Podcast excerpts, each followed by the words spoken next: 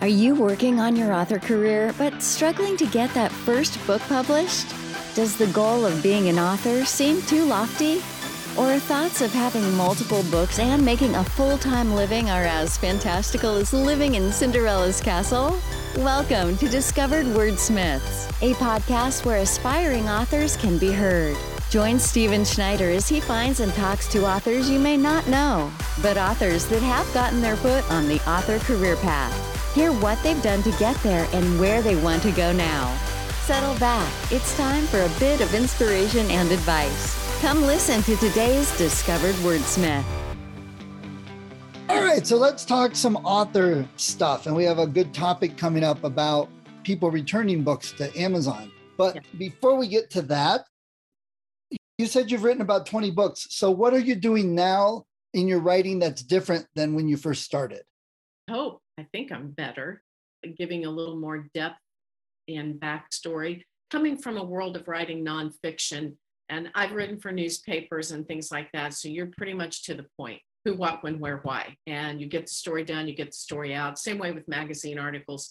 And so I think that was reflected in some of my early fiction works. I was pretty much to the point, and people are like, but why? And so now I will stop and say, the blue dress, the blonde girl, eh, uh, and do a little more description, depth of character. Where before it was like, she just said this, you just make it up as you go. I don't care what dress she's got. So I think and I hope that I've gotten better at doing that. I've really worked hard to try to get better at doing that. Okay, great. For your writing, what software and services do you use? Right now, I just use Pages that came with the Mac or Word that's on my HP and pretty much that's it. And then I just back up on an external hard drive. That's it. I'm pretty easy, pretty simple. Okay. So let me ask this. You use pages on Mac and Word on do you if you start a manuscript in Word on your HP laptop, it, do you continue to write it only there or do you transfer it somehow between the two? I have transferred, done it in like rich text format and transferred between the two. But if I started on one, I tend to keep it on that one because keep it simple. Okay. it's just easy. And then if I go somewhere, I write on a iPad. Honestly, I am an old school girl. 90% of the time, I have a spiral bound notebook and my notes will go in it. I have it separated and file foldered, indexed, so to speak. And I have I love back to school season. I, I have a myriad of notebooks that each one of my books is in. And so I started writing when my kids were in school. And if I was waiting for them at band practice or at a sports practice or in the the mob car line, if there were days that I did that, I would be sitting there writing in the notebook. And I still do that. Nice. Okay. So you go all the way from analog up to digital. yes. Hey, when I was a kid in high school, this is how they taught me to type. Okay. yeah. yeah, that was one of the first things when I started doing it, and I sent my manuscript to the my editor. She said, "Why do you have two spaces after your sentence?" That's what I was taught. no, not yeah. anymore. That is a hard habit to break. Yeah. I've even had to go back through and do a find and search and take that space out, make sure there's no extra spaces in there. Yeah, difficult. But the good thing is, I learned typing and, and I can still type fairly well and just type. And I've actually tried dictation and I just can't get my thoughts and keep the story going by talking it. But if I'm sitting here, I can just keep typing and typing and pretty much keep up with my thinking. Yes, I've tried. I have a recorder and I used to use it going back and forth to work. If a thought would hit my head, and then I would like, I think the worst thing is it's like this. I would listen to myself and went to it's and it's difficult to listen to myself because you see all the mistakes you make, all the ums and the hums and etc. And you really work to try not to do that, but it's difficult not to do that. Yeah. And I'm with you, and or I would just hear road noise and it would block out any other things that I would say. Back to a notebook and I only did it at red lights, honestly, officer. Uh, no, I had a trouble with the dictation, partly uh-huh. because it'd be like, quote, and then what I said was, comma, quote, next line, that type of thing. It really broke the flow. Right. And I don't know why I didn't think about this. I heard somebody on a podcast say, I don't even bother with that. I just speak and keep talking like I'm telling the story. And I worry, put all that in later. And I'm like, duh, why didn't I think of that? Yeah, I would do that too. And what you said about the ums and things like that, I use a software called Descript, which will take out those type of words. And it, it gets rough sometimes when you're doing audio or video, but if you're just using it for the text, it takes out those words and then you got a more clean script to work from to add everything else in. So there's a thought. I haven't even tried that yet, but That's thinking about it. Yeah. So I need to, I don't drive as much as I used to. So I need to go out and take walks to, to get into the flow of talking. Yes, that's what I do. I, I walk every day and and it sounds impressive. It's not that impressive. I don't walk that far. But we do have a new puppy, which is a border collie, which requires frequent walking. So it's made me get up and walk more, not just in the morning, but at night. And doing that. And if I'm alone walking her, I'm okay. I can use a recorder. If my husband or someone joins me, I'm like, I feel like an idiot talking about a story with a walking partner. So that kind of eliminates that. But walking does clear your head and give you some thoughts. Of course, I have almost 10 acres to mow. So when I do grass is when I get my best thoughts. Yeah, I, I we've only got four and a half acres, but I'm mowing. I got all the noise, and I'm thinking of things. I'm like, oh my gosh, I got to stop and write this down, or I'll forget it by the time I'm done mowing. we, I, we had a border collie, lovely dogs. She was great. She loved belly rubs. the first Yeah. thing she'd always just roll over. It's the first one we've had. We've always had rescues and we've always had pound puppies. And this one was a friend of my daughter's had a litter. And it's a dog that I've always been in love with and wanted. And when I grew up, a neighbor raised them and I fell in love with them. So when I had an opportunity to grab this little girl, then we got her. Oh, nice. And we had the little, he was, we don't know. Mom was a Jack Russell, dad was a hit and run, and we had him for 15 years. So it took us about four years to be able to bring another fur ball into our lives. Yeah, yeah. We lost our border collie last year, and our boxer's getting up there too. So I'm fearing that day. You know how that goes. Oh, I do. I do. They become such a part of your family, and it's difficult. yeah. Uh, Jack Russell is probably my favorite dog, though. Uh, I just love those dogs. Uh, he was a character. So. Josie, how are you marketing your books? Lately, I haven't been doing a whole lot. The best marketing I've done is probably through Mickey at Creative Edge. I hired him as the publicity and media and marketing, and he's gotten me a lot of opportunities I wouldn't have gotten otherwise. I've tried Facebook ads and different things. Probably my best promotion is my newsletter because people sign up for it. They absolutely want to hear from you. I can do my sales in it. I can do chapters and new reads and upcoming works because quite often, even on Facebook, Twitter, any of those, you can get clamped down if you're not a bigger name. Or I've had authors who said nothing of relevance and have been suspended for a time. So my newsletter is the one way I think is my best marketing tool. Okay, great.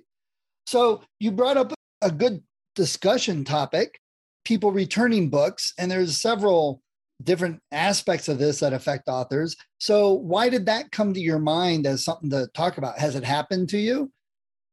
Uh, It hasn't happened to me. It's happened to some friends who are much bigger selling authors than I am.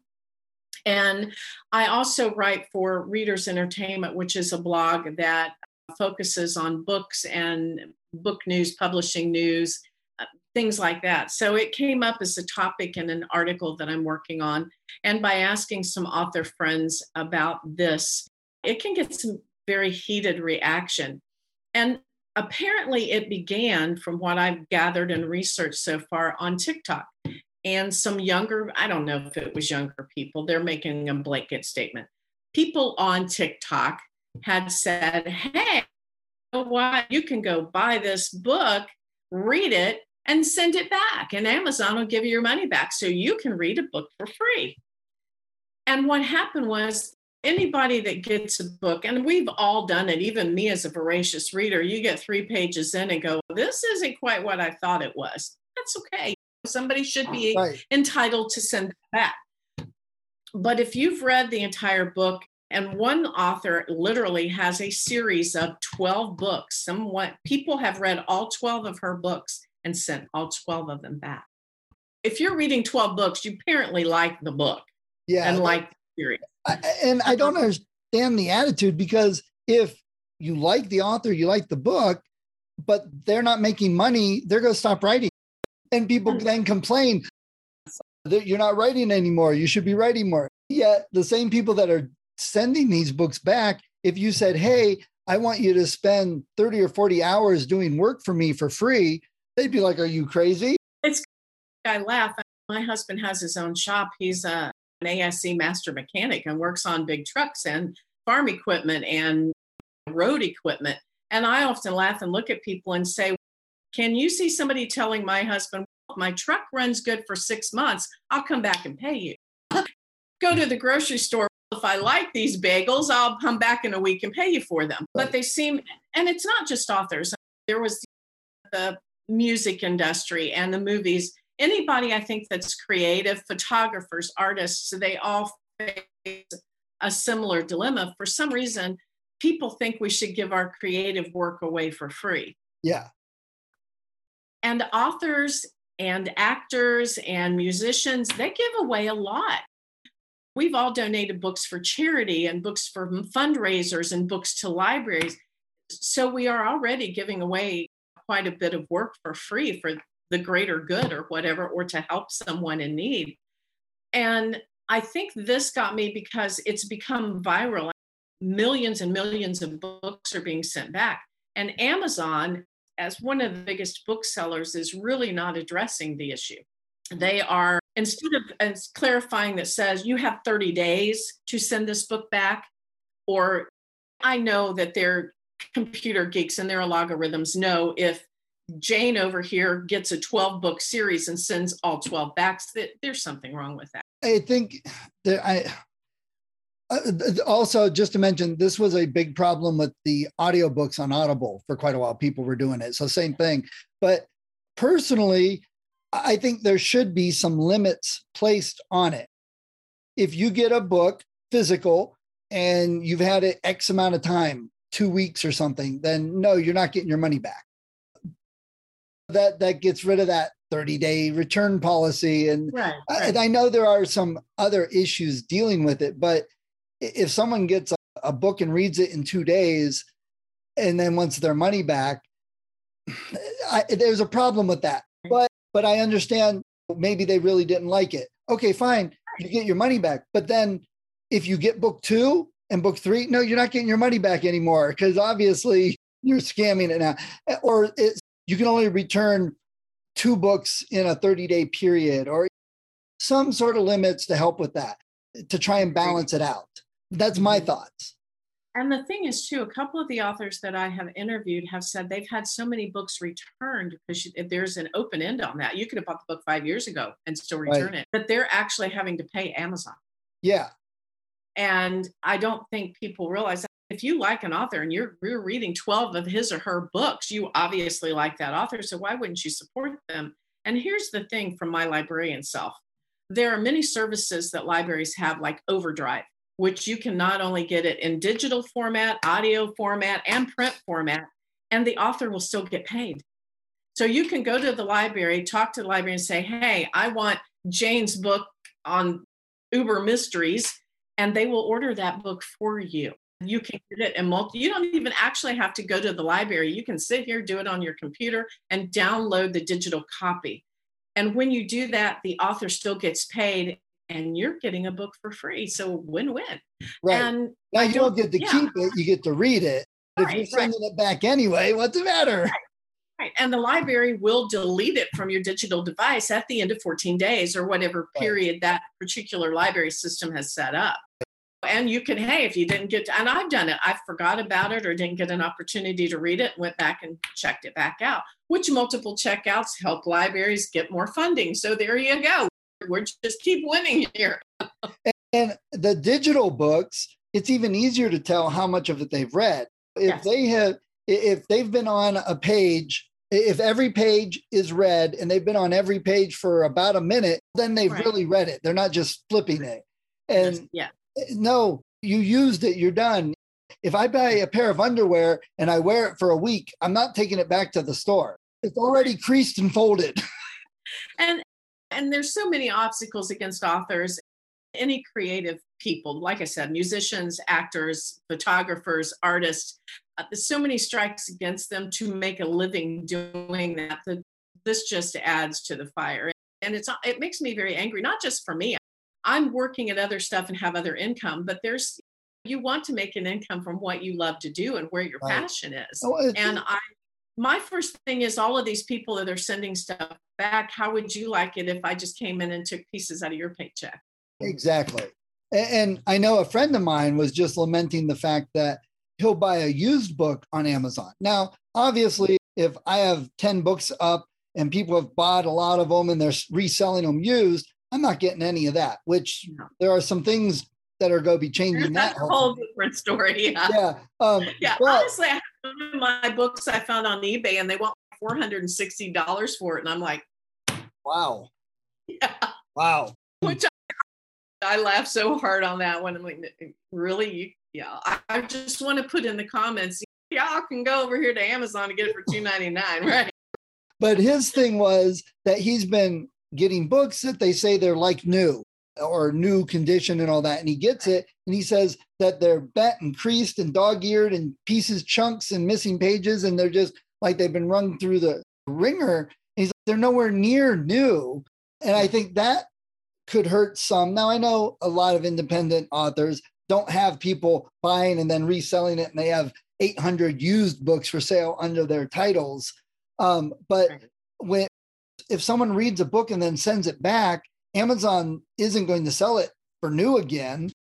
And if they do sell it used, the author's not getting any of that. So the author's lost all the money from it, and Amazon's still reselling it, or somebody is for right. a used an, an Amazon seller, yeah, fulfilled by Amazon yeah. type thing, or on eBay or Spotify, different things like that. That Spotify or however that is, Shopify. so they sell them on many different venues, and the author's out again and like I said, they do it with even with music. What's his name that wrote Happy said something that he lost like $17 million because people shared it and he didn't get paid for any of them. Wow. And that's a lot of money to lose. For me, I might lose $17, but that's not 17 million. Right. And I mean, the number I'm quoting is not an accurate number, but in the millions. Wow. Wow. And there are ways for Amazon to check this we've heard a lot of stories of an author messing up somewhere or accidentally through some thing that's not even their fault get banned or blocked or whatever by Amazon. The Amazon's like, I don't want to talk to you about it. But right. you get these readers that will get a book and they haven't paid for a book for months. They read 30 books a month and they haven't paid anything for any of them. Yes. And the thing is, there won't be 30 books to read soon because authors have to earn a living. So right. if you keep turning them you're going to be completely out of books or out of music, out of movies, out of all those entertainment things that you enjoy because people are going to have to go find a job somewhere else to earn a living. And you said they pointed toward the younger crowd because the younger crowd is more on TikTok doing the videos than that.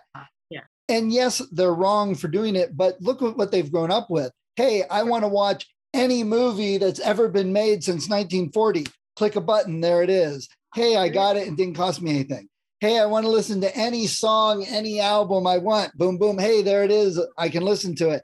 So for them to say, I paid three whole dollars for this book that I read one time, they're not programmed that way. And it's wrong. It's they should have been taught, but you I can at least understand why they think it's okay. Oh, I can. I very much can. I'm the mother of millennials and they take a beating. And my kids, mine are all firefighter first responders I've been in the military. So you i don't want to make a blanket statement on any generation right. but yeah the kids today they're just used to instant gratification. I was laughing about that the other day. You can if you don't live out in the boonies like me you can literally within two hours get an order from amazon. And growing up if it said seven to ten days and we got it on day seven i was doing a happy dance. Exactly. So, yeah. Four to six so, weeks was common you know, four to six, yeah, because you have to send in a check in an envelope two months later. So if you order something at the end of the school year, you're probably not getting it till the beginning of the next school year. No, no, absolutely not. Unless you went to the post office and got a money order, because that was like cash and yeah. hope someone open the envelope. Uh, it is. They've raised in this world of instant gratification, instant click can get whatever they want. And it's a wonderful thing. I love the technology myself. Obviously, I'm using it right now. But I don't think sometimes some of the younger people have a concept of people who create these things, be it the computer, the books, the music, they need to earn a living. I will. kids, they want to be this influencer online. And I'm like, man, that's amazing to make a living being an influencer.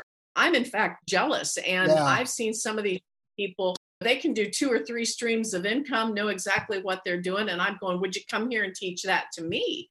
But I, as they still get paid for their time of creating content. They're content creators. Uh, oh. And I don't think they realize that when they take that content from somebody else, that they're not getting paid. And again, not making a blanket statement, not pointing just at the younger crowd, millennials, but quite often I've seen people that have no problem pirating movies or copying music or any of these type of things but then their neighbor asks them, Hey, can you come do this? Well, yeah, that'll be 20 bucks. It, you have that mindset of everything I do should be paid for, but someone else I should just get for free. There's some entitlement to that also. And I don't know where that mindset comes from because I'm not um, like. Sorry, most of it comes from parents because even when my children were younger, there were many parents around them that wouldn't tell allow them to work while they were in high school. And things that are building blocks to becoming a self-sufficient adult and to understanding finance and things like that that come from working that that little job part-time in high school. I think it teaches you quite a bit. Oh yeah. And a lot of them were like i had to work and i don't want my kids to have to work. And i understand that too we've all had those moments where you want to make the world better for your kids than it was for you and i think sometimes it's hard to draw the line as to where it's better and where you're letting it take control. Yes, define better because better yes. isn't making them feel like they should just be handed everything that they need right. to realize. Because I know my son, when he was younger, we went to some good music concerts and he loved them and had a great time. And then he got a little older, out of school, had a first job, pays a little bit. And I took him to a, a concert or two in that. Then one came up and the tickets were more expensive, like 75 bucks. And he's like, Oh, can we go? I'm like, Yeah, sure. He's like, Oh, let's get tickets, blah, blah. I'm like, Okay, they're 75 a piece. He's like, Okay. And I'm like, You owe me 75 bucks. He's like, Oh, I'm not paying 75 bucks for that concert. That's funny how that changes, isn't it? Yeah. Yeah, it is. It is. And with people returning books and stuff, it's an argument for putting your stuff in Kindle Unlimited or Scribd or Scribed or whatever that is. These services that people get it and read it, and you get so many pennies or overdrive and stuff. That's a good argument for putting it in that stuff. I know some people say, mm-hmm. oh, I would never put it in Kindle Unlimited because they don't allow me to put it anywhere else. What good is it putting it somewhere else if you're not making any money? So, you know, I've had it on Apple Books and Kobo and different things like that. And I've never sold any of them except via Amazon, a few on Barnes and Nobles, but nothing in comparison. The only thing I can say with that, and I have three of my books in Kindle Unlimited, is if you're like me, you have a to be read pile. And so if people get Kindle Unlimited and they stack up 10 books and yours doesn't get read right away, you don't get paid. They've bought it, but until they open it and they go through those pages, you don't get paid. And so as it has its advantages and disadvantages like anything. And I have a couple on there since they are exclusive to Amazon, but the pay rate on those is is not real great either. Right. Yeah, you yeah. got to get a lot of page reads. And I know it makes, makes me realize why way back in the old days Leonardo da Vinci and all of them had patrons. I need a patron. well, that's yeah, that's exactly a friend and I talk about Patreon. That's exactly what that was really designed for. The Medici paying the, the, the and several authors, a lot of authors actually have gone to Patreon.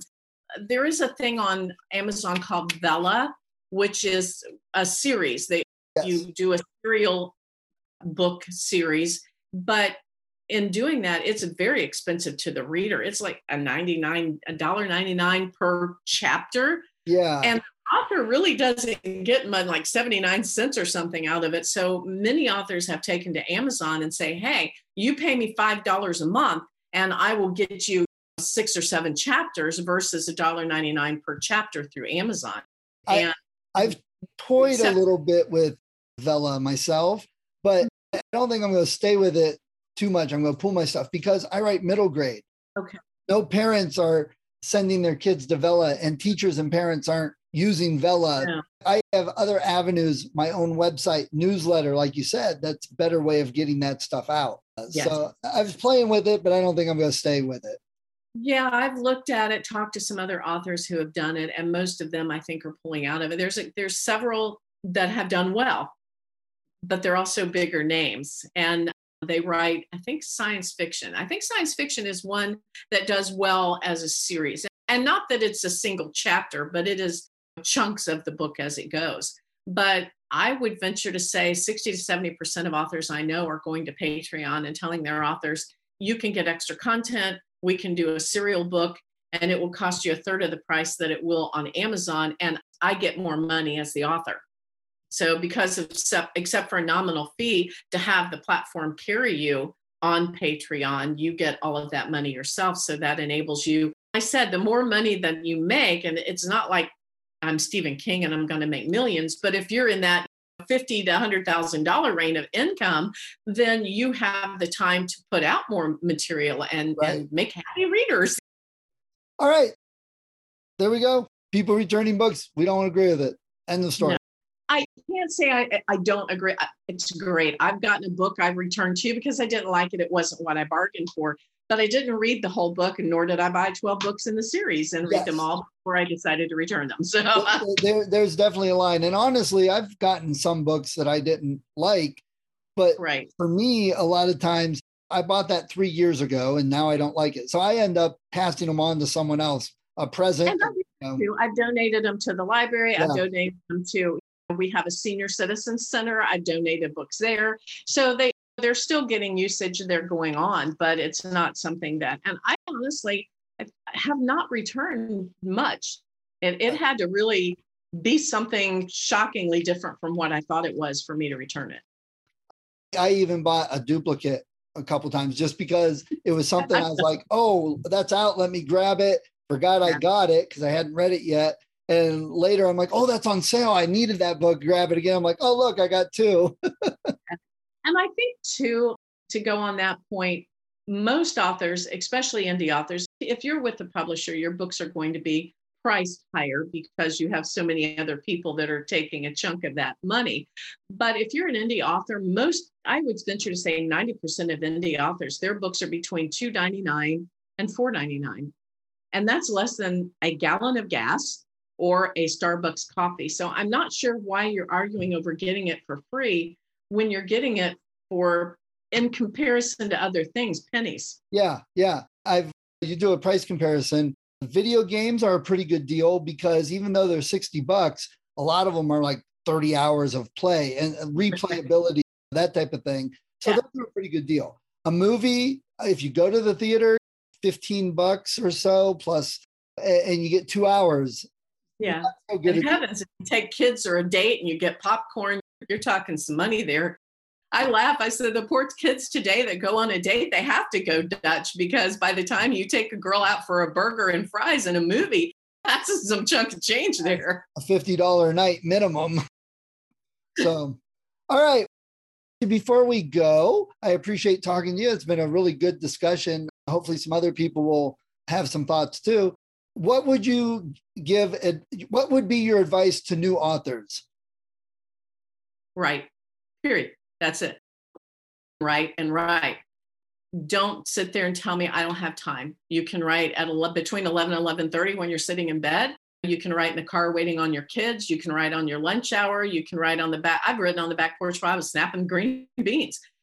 And the more you write the better you do. Nobody's unless you're graced by the universe nobody comes into writing doing it all that it takes some time. If you read some of even Stephen King's early works compared to later works, you can see the progression of his language skills and his depth of character skills. And the more you write, the better you get.